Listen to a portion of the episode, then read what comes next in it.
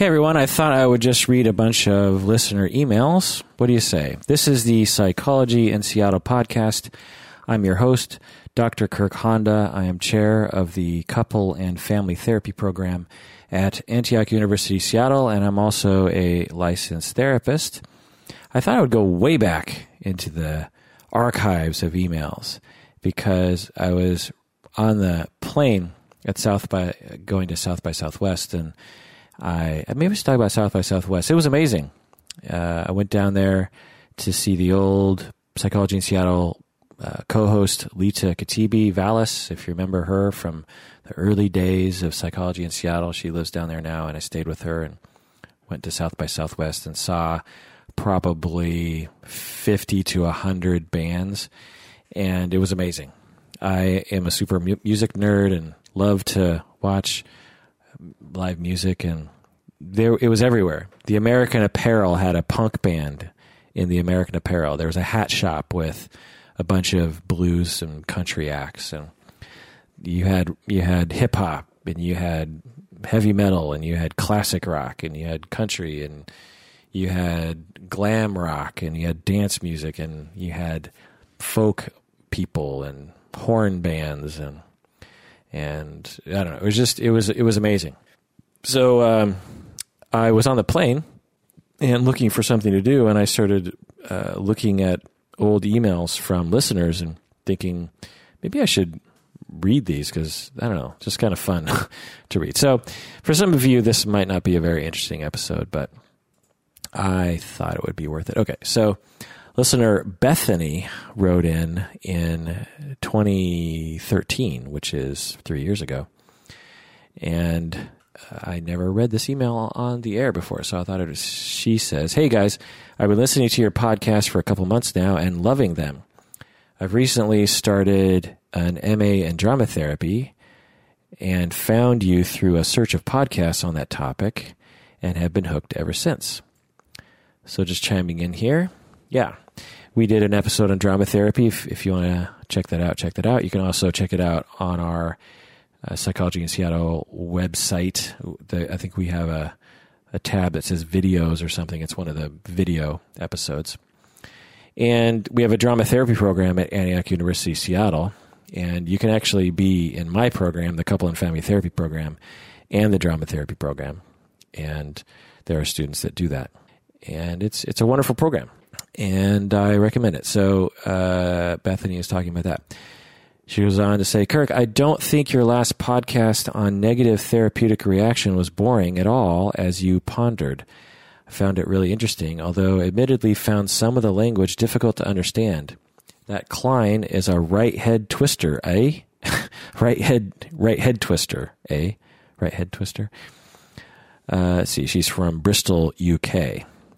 So uh, so uh, right head twister A is must be some kind of UKism. I'm guessing I know what it means. But anyway, Bethany is saying the negative therapeutic reaction episode was not boring. Yeah, I remember doing an episode. Back then, whenever, this is three years ago, whenever I did episodes by myself, I was really insecure about it. Since then, uh, a number of listeners have said that they enjoy the episodes I do by myself. So uh, it's good to hear. And this email is part of that positive feedback. And she also found that the language was difficult to understand. Well, that uh, that bothers me because I'm always trying to make it understandable. It it always bothers me when people talk about psychology in confusing ways and in ways that are almost purposefully difficult to understand. It, it shouldn't be difficult to understand. So I apologize for that.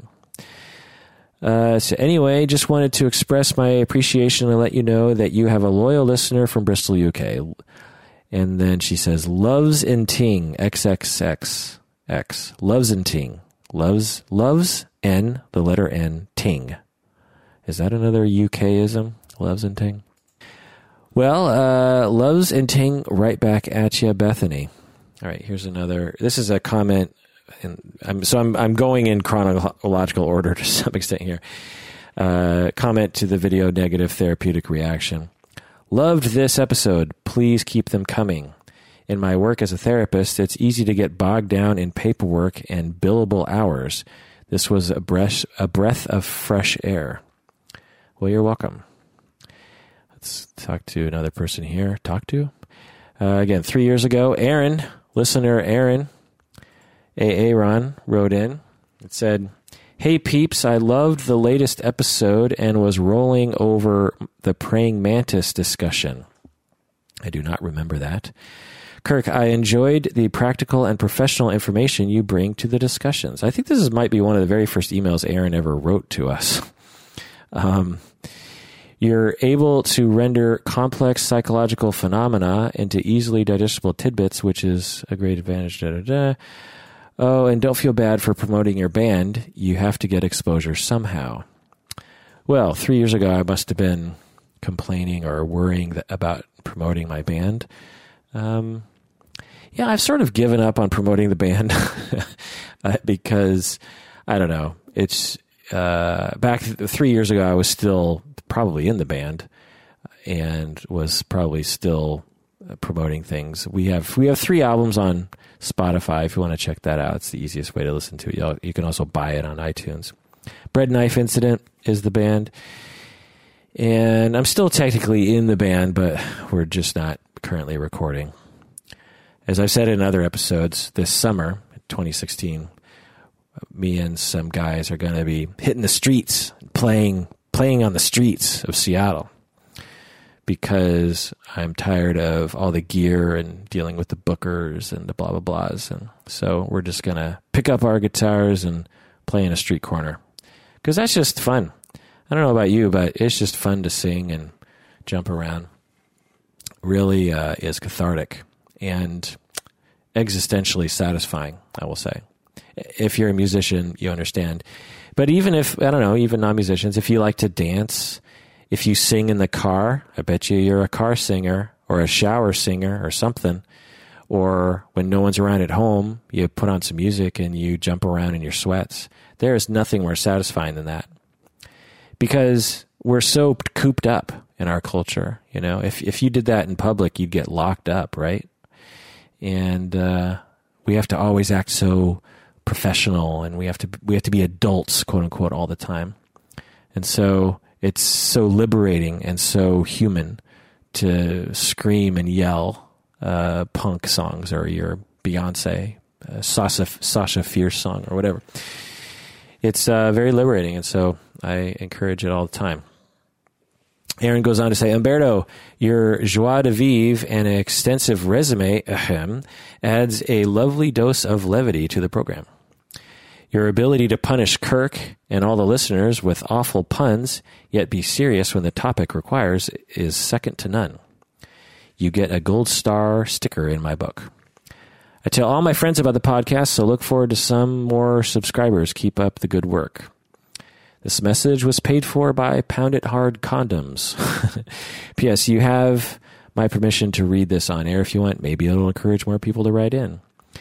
Yeah, um, please write in. Also, as listener Aaron is demonstrating here, tell your friends about the podcast, particularly if you're in a graduate training program or just really anybody. Because I think that's the main way podcasts become popular is word of mouth because it's like where do you advertise podcasts exactly you know how do you how do you get people how do you get exposure um, and, and along those lines i'd be interested to hear from people how they discovered the podcast i think people uh, will google things and they'll get one of the youtube episodes.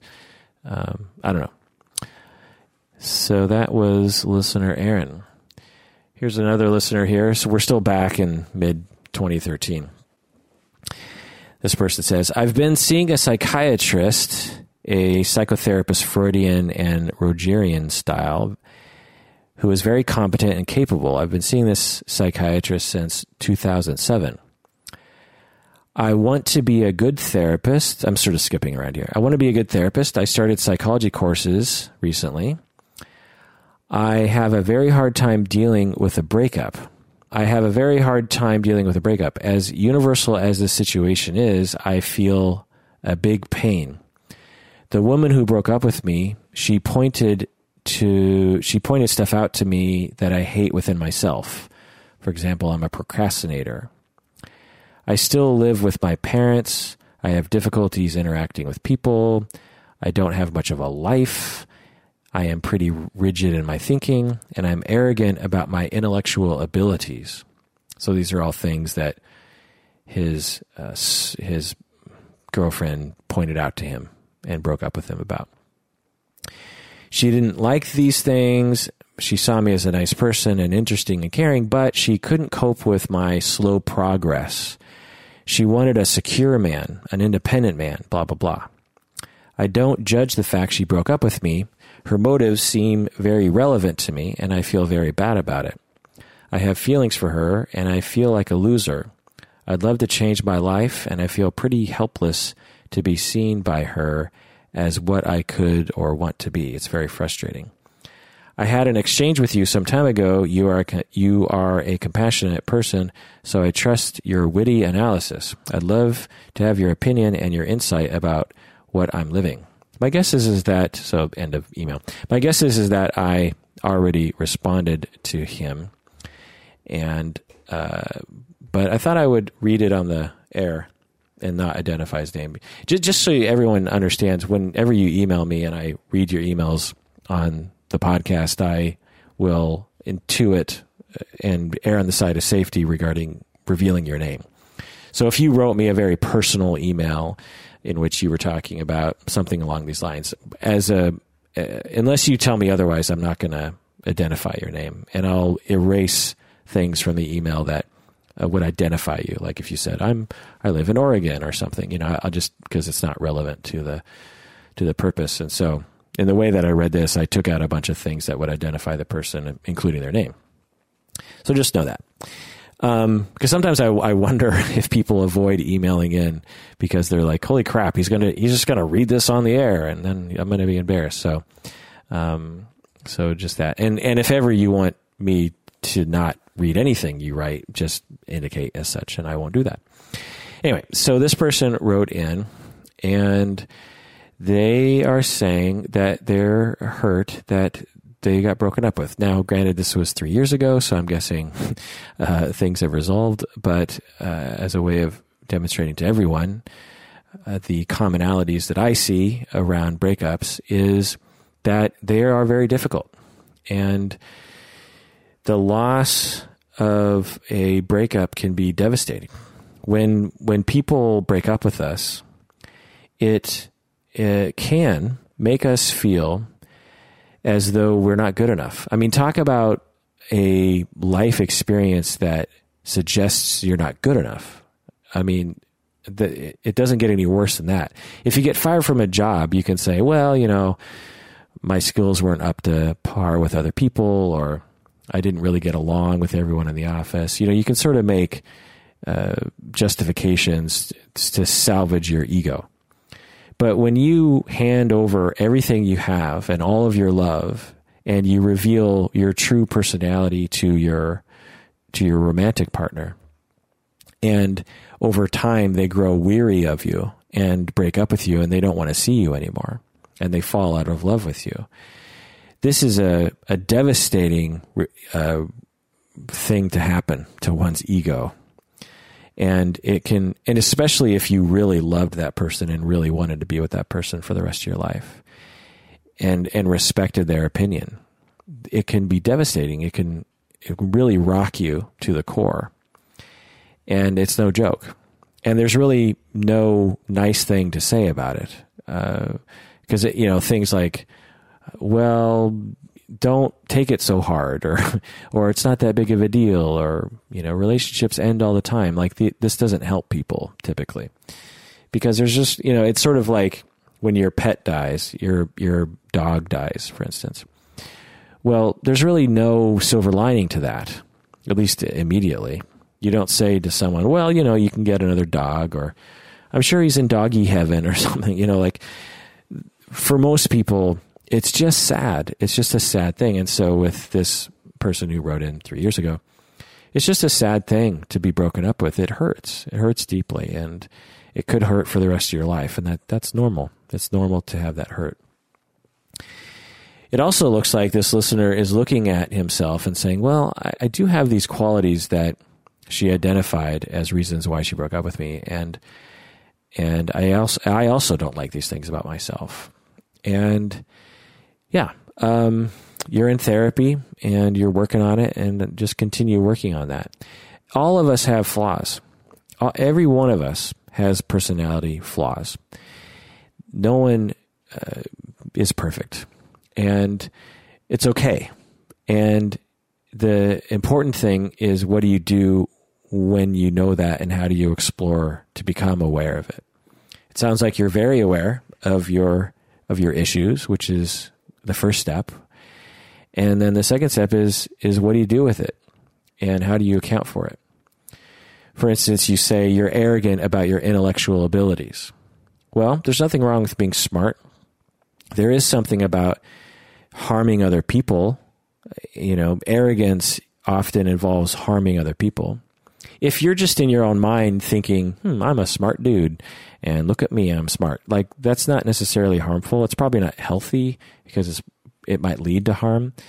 But often arrogance means other people are talking and and you say to them something or you you imply that the other person doesn't know what they're talking about or doesn't doesn't have any merit in talking about things.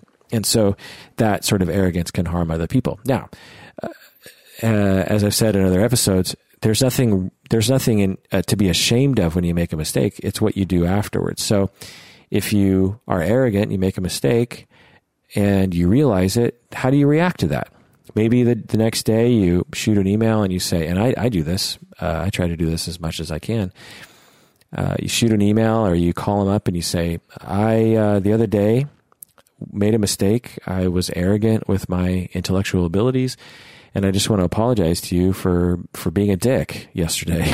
and, I, and I'm sorry. And I, I'm trying not to do that anymore. When people do this, it's magical. It, it really deepens, often deepens the relationship even if the other person doesn't feel like you did anything wrong, at the very least, it shows that you care and it shows that you care enough to to say such a thing. I am a big fan of this kind of interaction between people. Calling someone up and just saying, "Hey, I've been ruminating on something I said yesterday, and I just want to say I'm sorry." Now, you know, there's a limit to how much you should do that, and you have to gauge the other person's, you know, receptiveness to that sort of thing. But in general, I think it's it's a good practice, and I I do it as chair of my program. I am uh, tasked with having to talk a lot. I have to uh, conduct a lot of meetings. I have to manage a lot of instructors. I, I have to manage hundreds of students. I have to deal with a lot of staff people. I, I have to interact with a lot of people, and I'm busy and I get in a bad mood sometimes. And I I have low blood sugar at times. That that's one thing. The busier I get, the less I have time to eat, and so sometimes it's just that. You know, I need a Snickers bar. You've seen those commercials, anyway.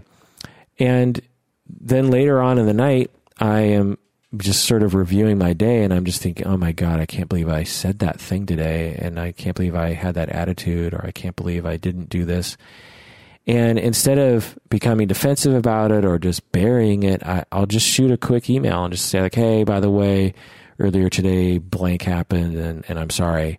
Uh, I, I, I, you know, I don't have any excuse other than the fact that I was in a bad mood or tired or, or was misunderstanding you or something, and just wanted you to know that I'm that I'm that I'm sorry that that happened. Now, you don't have to crawl on your knees, but you know, just an acknowledgement. And when people do that with me, I really appreciate it.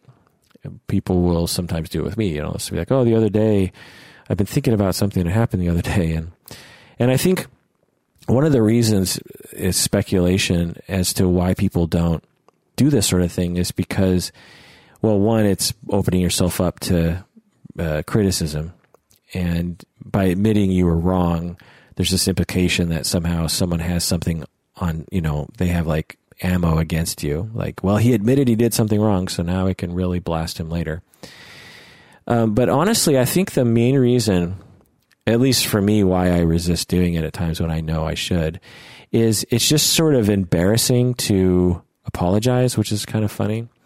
It's it's uh, it feels silly, and it feels I don't know, just feels goofy to do such a thing. And I don't know any other word for it other than goofy and silly, but um, and that just seems like not a good enough reason to uh, to not apologize. If the only reason why you're not apologizing is because you don't want to feel silly, well, I have to say that's just silly. Okay, let's go on to the next email here. Again, we're still in mid 2013. This is listener Joe from Sydney, Sydney, Australia, I suppose. Guys, love the show. I have just started studying psychology after declining on a career change from journalism. After deciding on a career change, sorry. Sorry. Guys, love the show. I have just started studying psychology after deciding on a career change from journalism and found the show a great way to get my head around the topics while also having a laugh. Keep up the great work. P.S. Kirk, you crack me up with you crack me up with your thing with wet streets and movies. I have the exact same gripe. Yeah, there was. thanks, listener Joe. Yeah, uh, I must have three years ago had a gripe about wet streets and movies.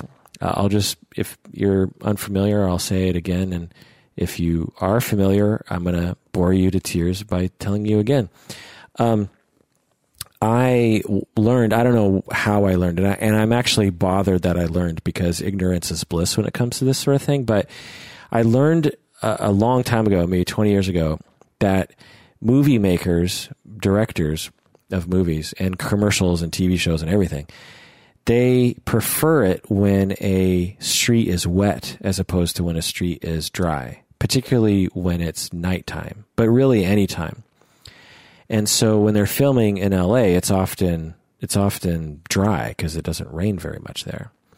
And so what these movie producers will, will do is they'll is they'll ha- they have a water truck that that sprays the street. So it, they're just wasting all this water by and if it's a sunny day they have to spray the street several times. And sometimes they have to spray an entire neighborhood because the cars driving around the neighborhood. And so uh, what this what this does sometimes though is now that my eyes are open to it i can't help but to see it wherever i whenever i'm watching movies. And i'm not looking for it. It just sort of jumps out at me and it particularly jumps out at me when it's totally incongruent with the weather. So they're in a lot of stuff is filmed in LA because a lot of things are filmed down there. And it'll be a bright sunny day, midday, noon, and it's just it's just blue skies. But the streets are soaking wet. and the cars are bone dry. So, you know, I live in Seattle. It's damp here all the time. So I know from rain conditions, you know. And if the streets are soaked, then the cars are soaked, the businesses are soaked, the uh, the trees are wet. Everything because when it rains, as you know, it rains on everything. It doesn't it doesn't just rain on the asphalt, but these LA directors will just wet down the streets and they forget to wet down the cars as well. They forget to to wet down the entire street and it's just very distracting because it pulls me out of the moment. And to me, I'm thinking, would I really care if the street wasn't wet? I don't think it would really degrade the quality of this movie that much. And it's still happening, which is weird because, you know, in 2016, there's a lot of gritty movies being made, you know, very in the past 20 years, there's a lot of auteurs that are making very realistic movies, and there's still wet streets in them it's just uh, it's very bothersome. It takes me out of the movie. As you know, I'm very into movies, and I don't, and I like to be transported into the world. And when it's obvious that it's a movie, it actually ruins it for me. It's a similar thing when they do the five five five thing. You know, whenever there's a a um, a phone number, they'll go, you know, what's your phone number? And you know, the girl will say, oh, my phone number is five five five one two three four, and it's like everyone knows the 555 thing is is a fake number. And to me I'm just like if if I was directing a movie or writing a movie, I would just buy a phone line and and say that phone number or how about the entire Hollywood community just buys one or 10 phone lines and then they just use those numbers interchangeably. If they're random numbers, you'll you'll never notice that they're repeated, but you always hear the 555 thing. It's very obvious. Yeah. So, you know, it's just another uh, sort of film gripe of mine. It's a similar thing when it comes to license plates. A lot of times they'll they'll blur out license plates or the, they won't even have license plates because I guess they don't want. I don't understand that honestly. It's like if if you have a, a real car with a real license plate in a movie, what do what do they think the public is going to do with that? You're going to take the license plate and do what? I, I don't. What what crime can be can happen uh, to to someone like that. I mean, the phone number I understand because especially in in actually now I wonder if it's not that big of a deal. But when I was a kid, any any excuse you had to prank call someone, you would do it because there was no internet. There there was very there's very limited video games, and so the one fun thing you could do. Uh, besides like playing chicken with cars and and throwing stuff at cars, which we would do in our neighborhood for entertainment, uh, was prank call. And so if you had a phone number in a movie, you'd be like, oh, let's prank call that, you know, because Batman lives at, at this phone number. Let's call Batman. Is this Batman? Ha ha ha. You know, fun times. But I wonder if today, if people do that because they have a lot more entertaining things to do with themselves. But it's similar with the license plate thing. Like, I don't know. It just seems silly to me. Okay. Let's move on. How about that? Hello from an Antioch University PsyD student, doctoral student in Santa Barbara, California. So just chiming in here. Antioch University has five campuses around the United States, and one of them is in Santa Barbara, and this person is in the PsyD program. Hello from Antioch University PsyD doctoral eh, program in Santa Barbara, California. I do love your podcast and listen on my long drives to classes. I have told my cohort of you and recommended specific episodes as they pertain to our subjects. Sometimes I think I am learning more from you than from my instructors. Seriously. Okay, just I probably shouldn't have said uh, that bit there, but um, moving on. I have so thoroughly enjoyed every episode that I've listened to, and I have much more catching up to do. But wait, there's that dissertation. If you've graduated, congratulations. I am so happy that you have decided to enter our field and to make the world a better place. Let us know how you're doing. And I hope to God you have finished your dissertation. Dissertations are quite a bitch and take a long time. I actually put a lot of effort into making my dissertation short and succeeded, and yet it still took me a couple years to complete. It is um, it's uh, it's quite a process. It's interesting though. After going through the dissertation process, if I if I had to go back, I could probably do it in about ten percent the time. I learned so much about writing and about researching and about just the whole process of research that if I if I had to do it over again, I could do it so much faster. So anyway, uh, let's see. As a side note, I was at a a meeting of all the different campuses of Antioch University. We all went to Chicago. The, there was a select few faculty that met in Chicago and talked about assessment and other other things that I won't bore you with. But um, it was interesting to meet professors from other campuses. It was actually really nice to meet them. And Chicago was great. I've been there before, but uh, actually had a chance to tour around the city this time around. And it's great. Chicago, I think, doesn't get enough recognition. I think if if New York wasn't uh, around, I think Chicago would be talked about a lot more. I mean, certainly we talk about Chicago, but Chicago seems to have everything that New York City has, but because it's not New York City, it doesn't get the recognition it deserves. It actually has a pretty vibrant music community. I, because again, I'm a music nerd. I went around to the different blues uh, places and saw all sorts of different music, and It's just very, um, and there's a lot of people that go to music. I mean, Seattle likes to think of itself as a music town, and I, and I suppose that it is. But after going to Chicago and going to South by Southwest, I, I'm realizing that Seattle is is okay. It, it's definitely probably far ahead of other cities. It's probably above average, but I think it could do better because there's there's a lot of music happening, but I, and people are definitely going to it in Seattle, uh, especially more so in the past than in the past. I mean, when I was when I was in a band as a young person at the age of 19, there were there was only like three places that bands played in in Seattle, and now there's probably a hundred or something. So it's definitely better than it used to be. But I don't think people in Seattle necessarily just go to music for fun the way that I was seeing people do in Chicago and in Austin.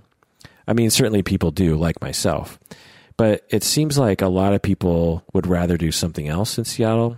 And I find that they're just not open to seeing music that they don't know. Um, having said that, music that you know, I'm going to see Paul McCartney. I just bought a ticket to see him at Key Arena, which is, uh, I've already seen him.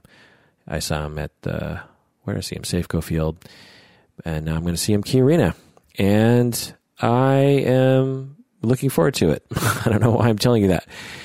But anyway, uh, Chicago was great. I went to the Art Institute, which was amazing. Just walked around all day. That place is just amazing. My my favorite part of the Art Institute was these miniature rooms. So uh, there's there's actually is it Kansas City that has a miniature museum. It, if you've ever had a chance, and, and if if you've seen it, you understand what I'm saying. But there's like the there's like a hole in the wall, and you look through the hole in the wall, and it's a tiny little room and at the Art Institute in Chicago, they I think it's called Art Institute, isn't it? And um, they had all these little miniature rooms that someone had created. And when you look at it really closely, it's just amazing how realistic it feels, but it's just on this really small scale. And I took pictures of them up, up close and sent them to people, and they could not believe that it wasn't a real you know, life size room. They couldn't believe that it was only like, you know, 10 inches high. But um, yeah, Art Institute and the uh, just all the, I, I went to Second City, saw the improv comedy there, which was great, loved it. But I thought I was gonna like die with laughter, and I didn't. um, I mean, I loved it. I certainly laughed a lot, but the improv in Seattle actually uh, seemed uh, just as good as the improv at Second City. I don't know if it was an off night, but but um, uh, so if you wherever you are, whatever town you're in, go to the improv shows because they're hilarious in my book. Every time I've gone, I have laughed my ass off. Not literally, of course. I still have my ass. It is still attached and doing well on the backside of my body getting a little weird now. Okay, let's read another email here. Just one more. Again, from 2013.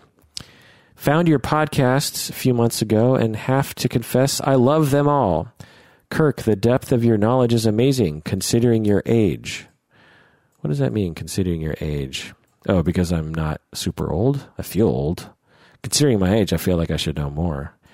But anyway, thank you very much for that. Uh, this is listener listener Guer, Guerme.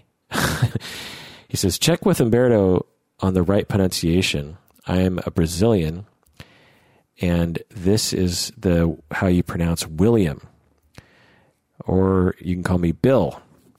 I am going to attempt your name, Guilherme. Guilherme. Guilherme. Anyway, maybe I should just call you Bill. So thank you, Bill, for that. All right, he goes on to say, my whole my whole adult life, I worked in multinational companies such as IBM, Lucent, etc. As an executive, and by the age of 38, I got sick, literally and conceptually. The business world was killing me. Then, after a coaching career process, I decided to become a coach. Started my company and have been working as a coach for almost five years, and I love it. I do it with pleasure. It's amazing to be able to help people and get paid for it. Well, Bill, good for you. I am. That's it's really great to hear.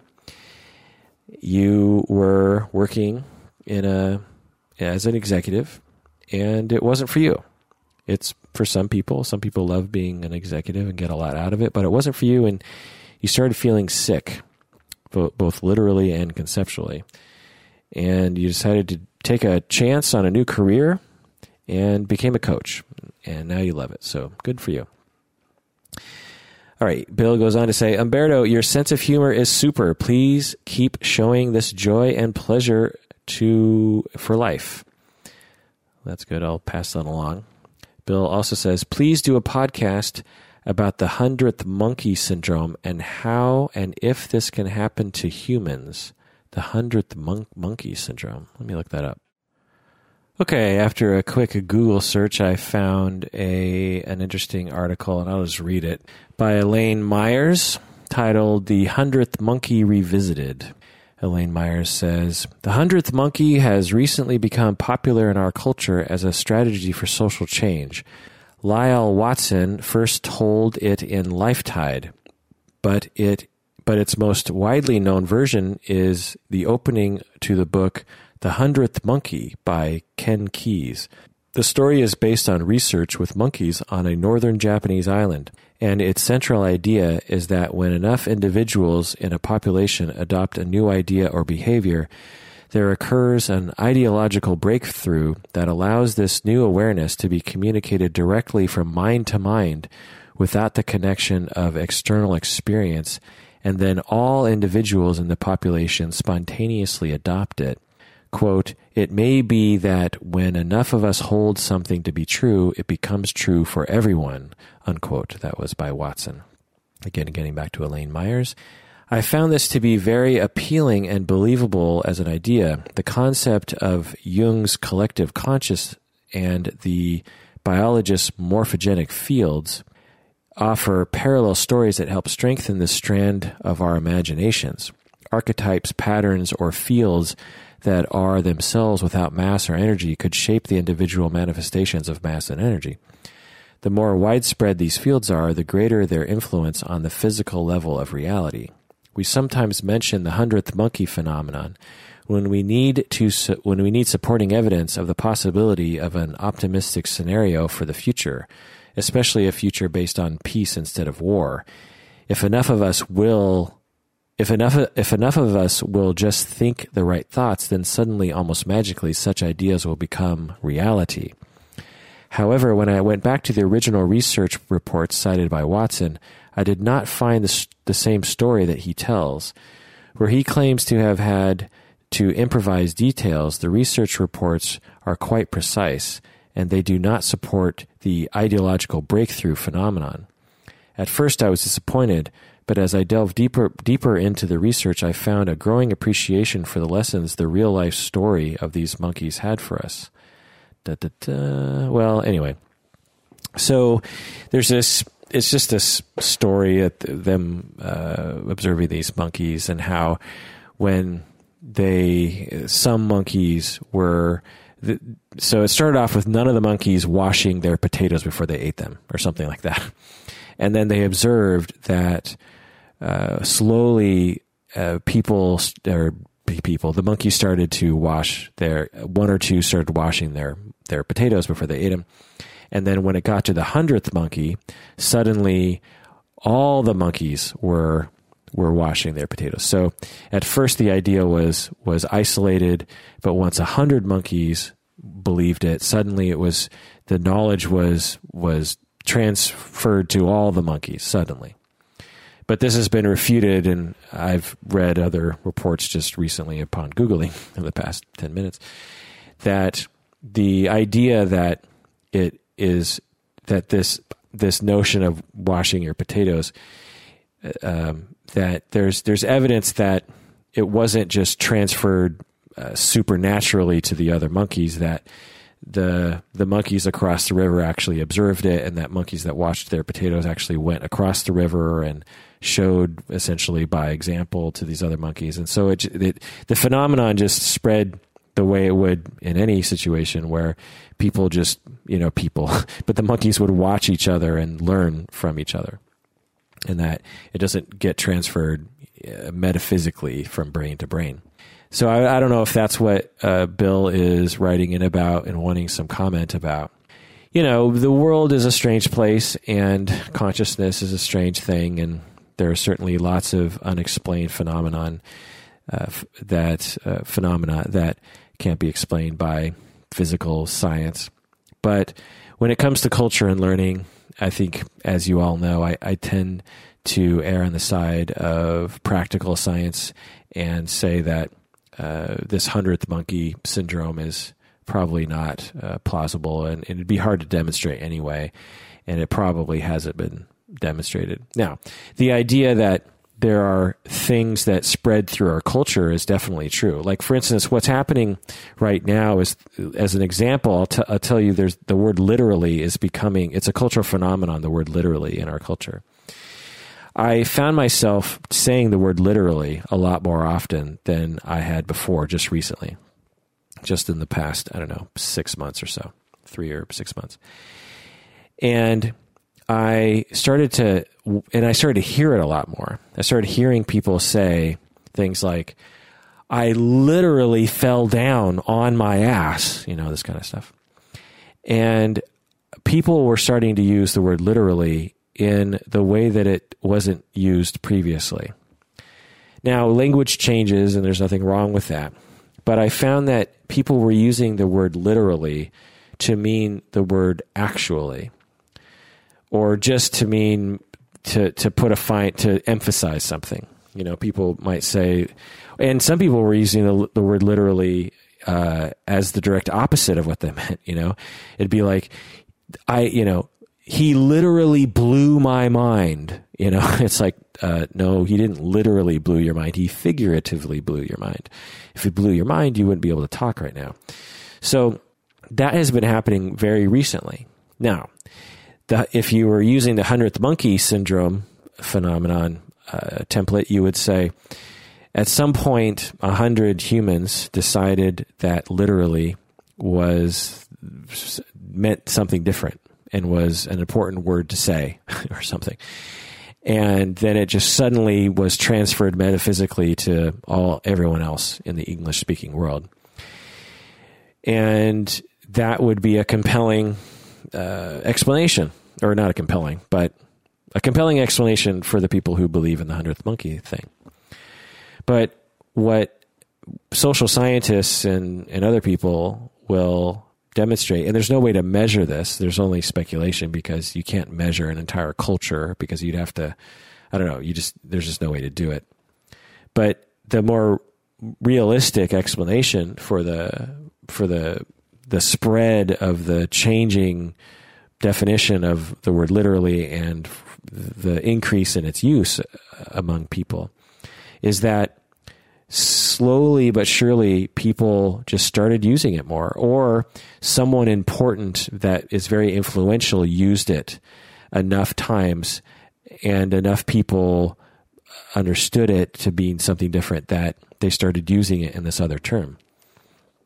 Because five ten years ago my I, I think and again this is just anecdotally uh, anecdotal that when people they wouldn't say literally. They would say something like, uh, he, they would just say, he blew my mind. They would just say that. But I feel like people today are, they're trying to, they're trying to make their stories bigger by whatever means they can. And one of the ways that they will do it is to drop the word literally in there because it really, he literally blew my mind. You'll hear people say stuff like that. And I think it's people's efforts of trying to just make their stories more, more interesting.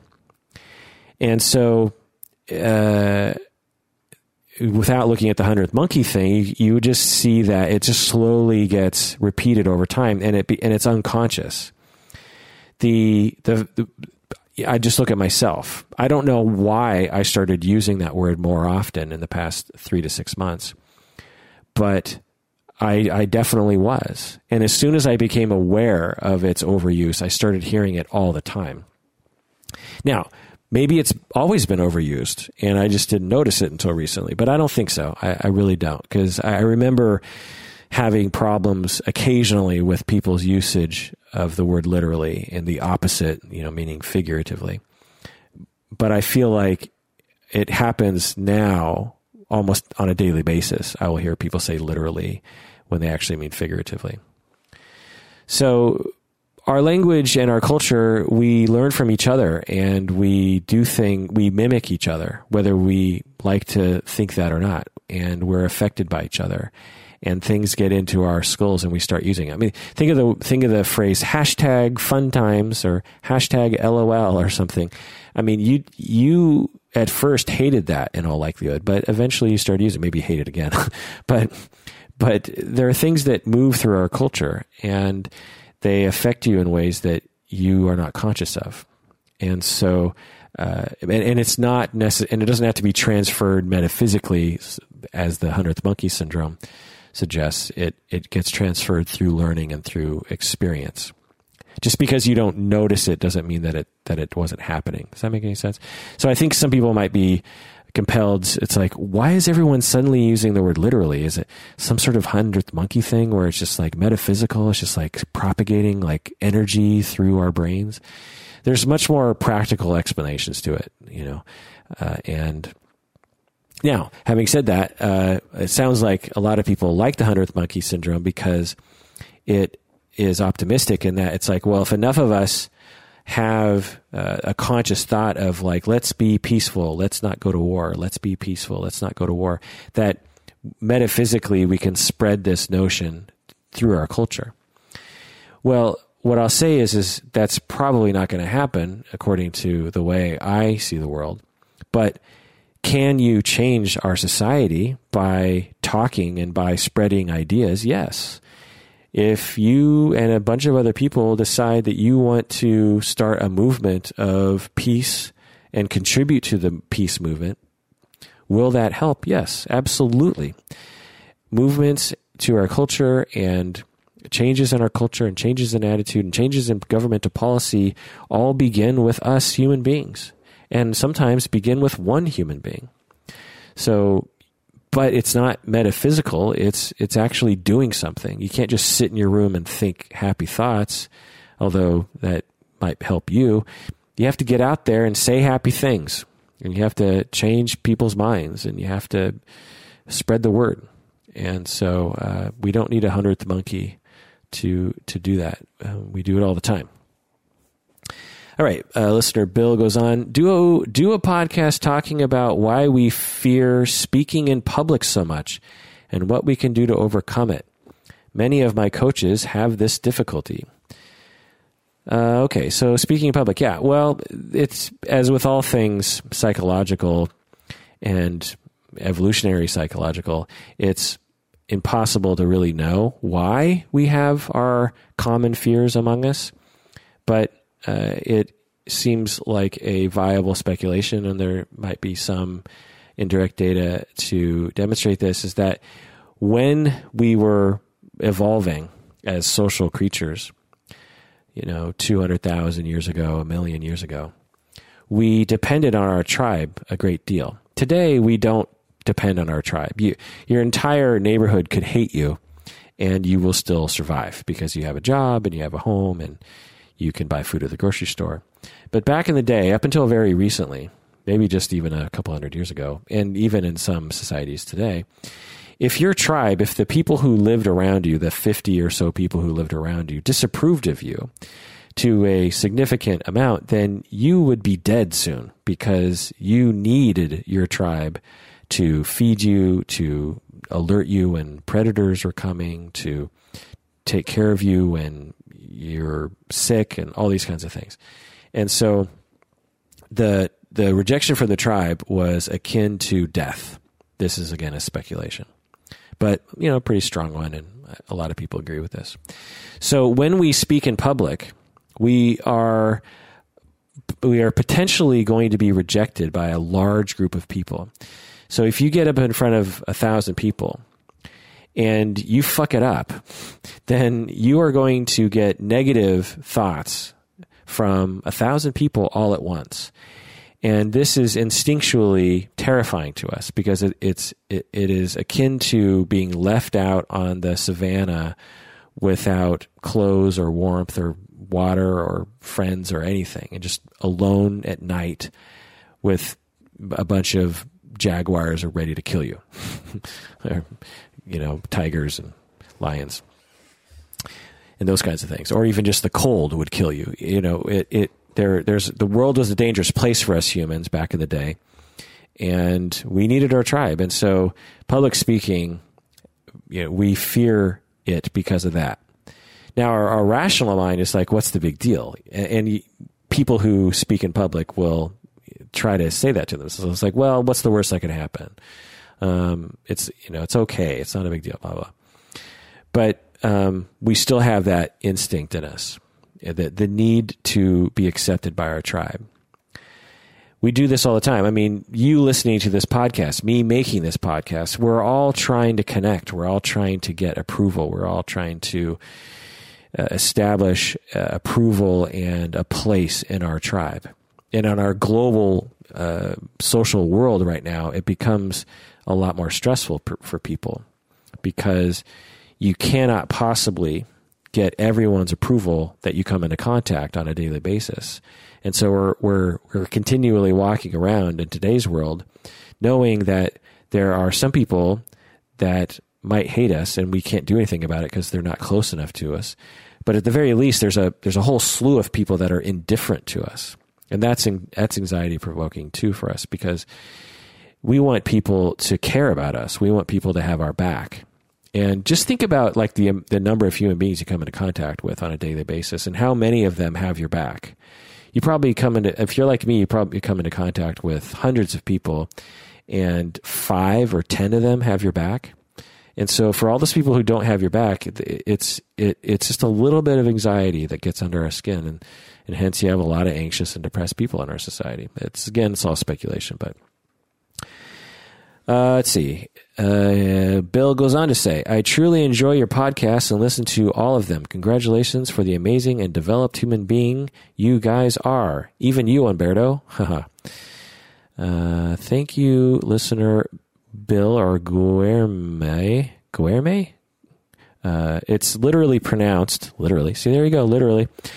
Literally uh, pronounced, if I was going to bastardize it with my American accent, Gu uh, Guilum Hermi. Ooh, I bet you the G is like an H. Who Huerme? Huer Huerme. Huerme. Man, I'm terrible. All right, I just want to take a little break here and tell everyone that if you haven't become a patron of the podcast, please do so. We are up to, I think, about 250 patrons, which is super rad. See, 247. So please become a patron of the podcast. We're trying to get up to about 400 ish, 500 people. That's the next major goal. Uh, if we get enough funds, we can actually start paying the co-hosts, which I think is is a good thing, right?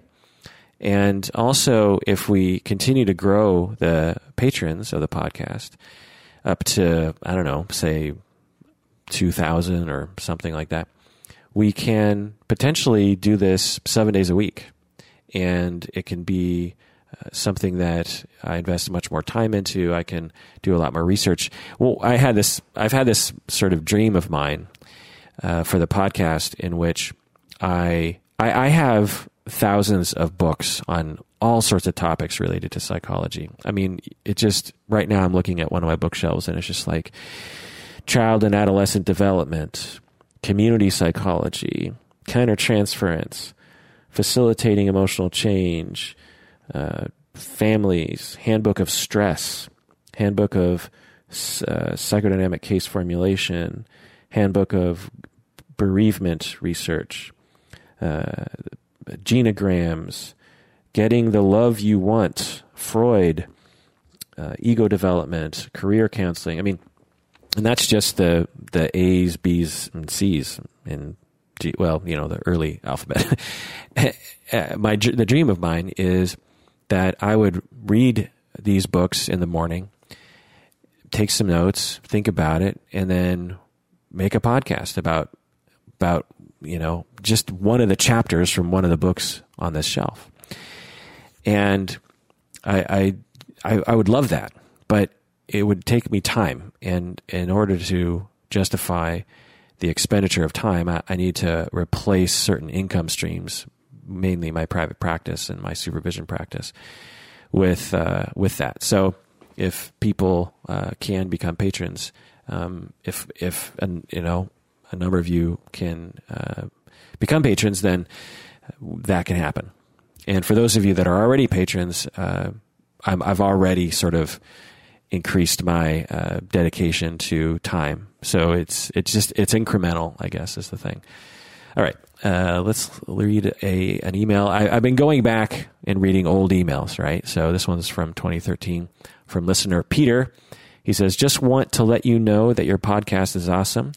That non judgmental, calm, yet passionate tone and way of speaking really puts me at ease, even when you're not talking about issues that pertain to me. I'm currently working with a great therapist on coping with tremendous burdens in my life, but at times I still get overwhelmed, and your podcast helps. Your patients are lucky to have a therapist like you. Well, that is very sweet of you to say, listener Peter, back in 2013. I hope you're still listening to the podcast. Let me know if you are. Um, very sweet of you. Let's listen to another email here. Again, 2013 from listener Borko listener Borko. I just want to say that I really enjoy your podcast and it is one of my favorite of all time. I like your topics and the way you explain things. I'm interested in psychology very much and your podcast satisfies my interest. Yeah, um, I wasn't uh, intending on just reading a bunch of emails with a bunch of praise, but um, I just did so. but essentially, see this person saying I'm interested in psychology and I'm, I'm, at first when I made this podcast, I thought it would just be for therapists, but it's it seems as though the vast majority of our listeners are not therapists or not clinicians and are just interested in psychology, which I find to be very interesting.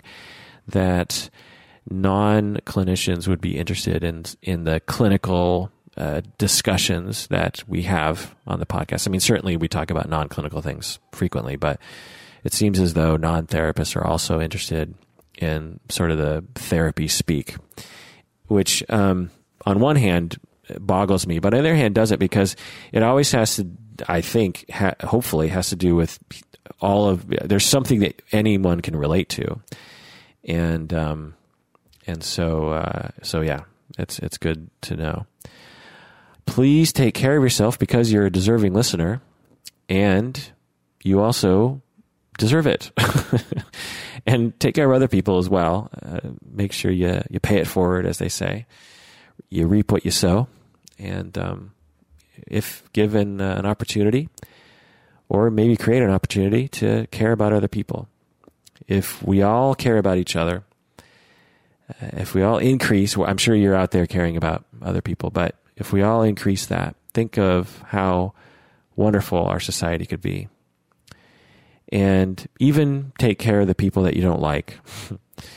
if you're a if you're a Bernie Sanders supporter, take care of the Trump supporters. Take care of the the Republicans. If you're a Trump supporter, then uh, take care of of the Democrats. You know, be be loving, be caring, be compassionate. We're all humans on this planet, and we're all doing our best, and we're all trying to make the world a better place, and, and we're all we're all trying to um, to be good, except for the psychopaths, of course. But but we're all trying to be good. The ninety nine percent of us that aren't psychopaths, we're all we're all trying to make the world a better place and um, try to see that humanness in other people and try not to label them as oh he's a Trump supporter, therefore I hate him, and therefore he's a racist, and therefore he's a terrible person. Um, everyone is um, everyone is basically good, right? That's the humanistic psychology people taught us is that everyone has potential and everyone is trying their best and everyone deserves our compassion. All right, see ya.